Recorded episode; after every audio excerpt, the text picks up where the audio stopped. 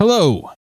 We are Reckless Attack, a 5th edition Dungeons and Dragons actual play podcast, and welcome to our first Tale Till Now recap episode.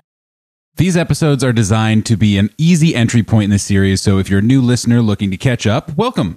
Or if you're an old listener, I hope this serves as a fun refresher or bit of bonus content. Or if you're something else, whatever. You do you. We're just happy you're here. So here it is Reckless Attack, the tale till now.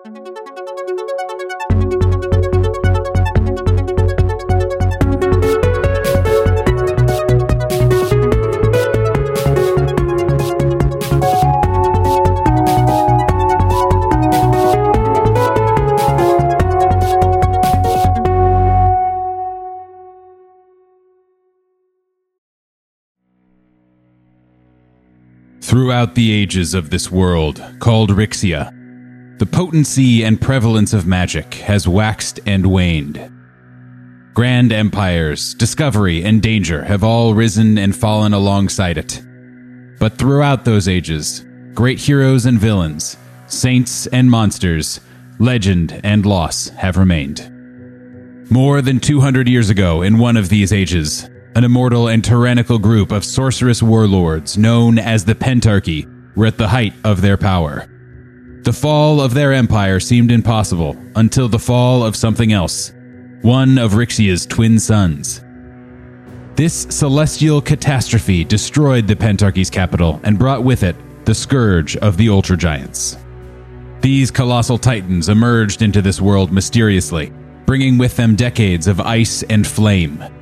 Where they walked, disaster followed, destroying the great cities of mortals across the globe. Residents of nomad tribes and citadels alike sought shelter in what hidden corners of the world they could find. That is, until the Ultra Giants disappeared, seemingly as mysteriously and suddenly as they came, and society has emerged, reclaiming old traditions and founding new ones. They discovered a world both similar and different than the one they retreated from, filled with new dangers, landscapes, and opportunity. And in the sky, they found the twin suns restored. Our party is part of an ancient and sometimes venerated profession adventuring. The Golden Tree Adventuring Guild is one of Rixia's oldest and widest known, but one that fell on hard times and disuse before a recent revitalization. Our heroes are among the first generation of mortals born into this new old world, and among the first generation of their new old guild. Newly trained and eager to uphold its tradition of protecting communities against the weird, the wild, and the wicked. So you find Valeska Carter walking right next to the wagon and she she's like walking but leaning on it because in her hand is a book and she's using the wagon to kind of guide her straight while she can walk and read at the same time. And she would be reading Giant 101 How to Speak the Language of the Ultras. Cascarin Brightmane is a middle aged dwarf with a bald head but a long white beard.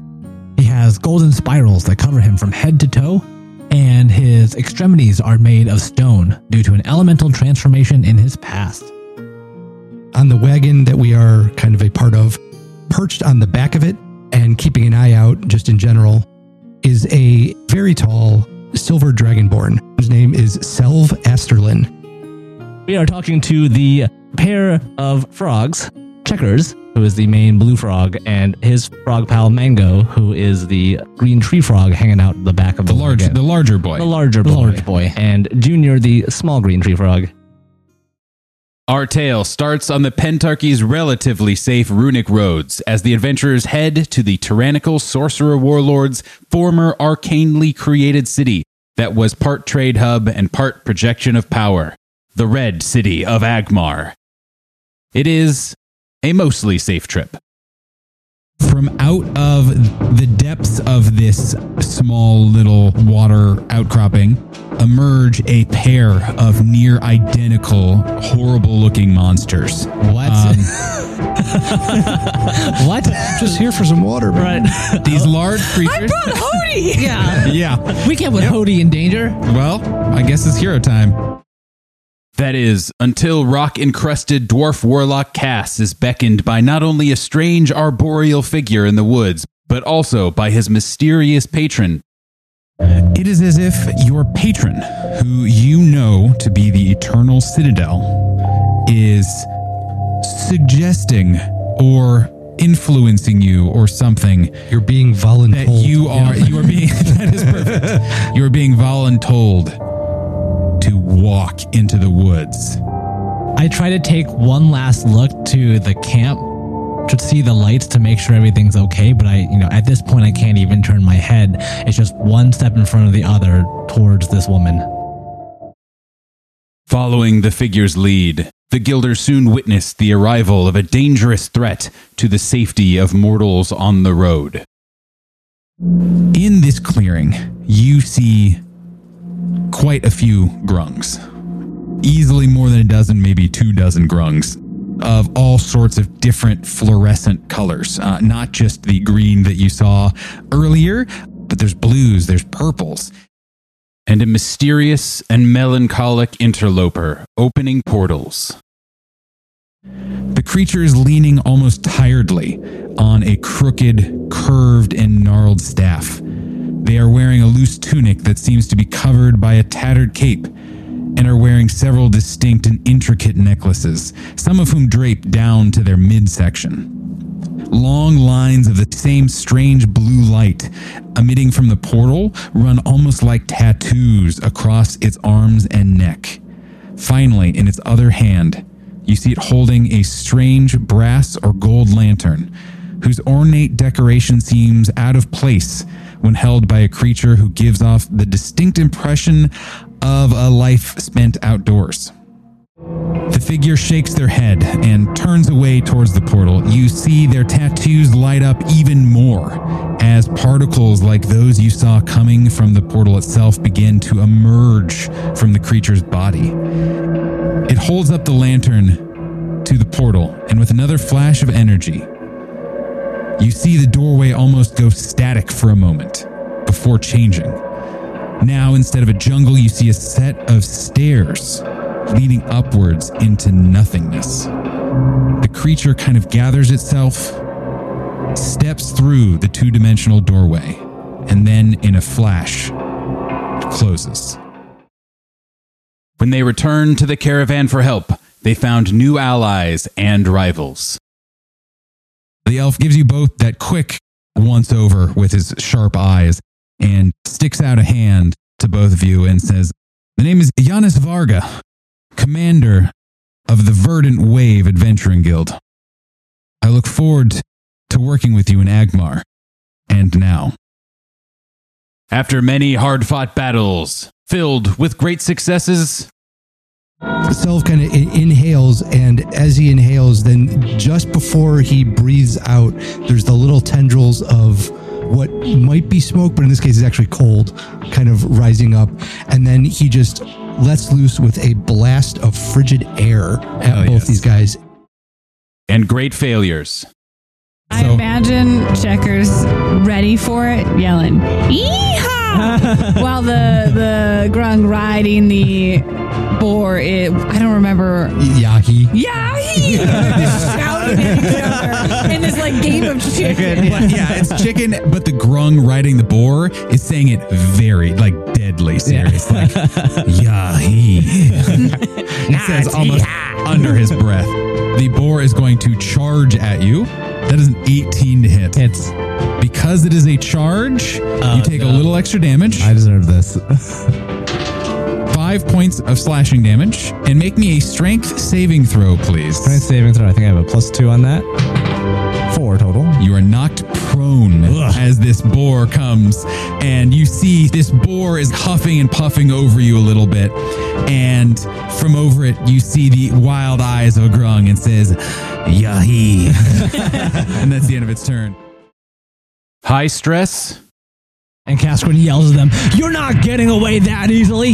Get back here and fight me! Cass, Val, they're going back for their camp. We have to stop them. Don't tell me what to do, Checkers. I know that. Hey, I'm just saying. Val, you seem more reasonable. They're going. I'm with you, Very Checkers, yeah. casually, very Yeah. casually. Cass Like, is mad for something. I will we'll figure it out. fine, Cass. I'll talk to you later about it. and heartbreak. You, being a trained soldier, being able to read a battlefield, see this moment where Yanis is between two conflicts, where some a group of Grung have advanced on these guardsmen, and a group of Grung have started to surround the dwarf Rager, who is still chanting her battle hymn. He looks, you can see him see the battlefield in a way that you've done before, that you've seen great soldiers and warriors and just experienced people do before. And you see him move with immediacy towards the dwarf rager. And you see the guard who you spoke to on watch, who answered the call that you gave be run through by a Grung spear. The Golden Tree Guilders emerged victorious. Describe to me your victory over the High Overlord. so I'm imagining this as the High Overlord is being pulled towards Checkers. Checkers maneuvers him in such a way so as to start riding him like a surfboard down onto the ground. And all of you just hear this thud as this massive golden grung with a big jowl goes tumbling headfirst into the ground with a blue frog riding on him, going, Yeehaw! Carrying with them sick but alive survivors and more questions than answers. A captured Grung told the party they were allied with a mysterious patron known only as the Shepherd. The party continued on their way to the Red City, but Selv the Dragonborn suffered a mysterious, phobia inducing nighttime attack at the hands of a horrific monster before arrival. finding it very difficult to breathe or move or do anything. Selv is just going to try to suck in as much air as mm-hmm. possible. And then he's just going So to scary. just scream out as loud as he can. Let me out. Now we find our heroes finally stepping foot into the red city of Agmar, filled with history, danger, and opportunity. But someone may be watching. You see the shepherd start to walk away into the forest. You see them hear a noise over their shoulder. and It slowly turns, and you see a big hulking growl making defensive noises at the creature. And the shepherd approaches totally calmly, totally unperturbed by this ferocious creature. And it crouches down very softly, very gracefully, very gently. It puts down its lantern, slowly extends its hand, and caresses the browl and you see a smaller browl come out and weave in between the legs. In a strange language, a language of arcane sylvan power, you hear the shepherd say something that translates to Tell me what you've seen. Find out what happens next every Tuesday on Reckless Attack.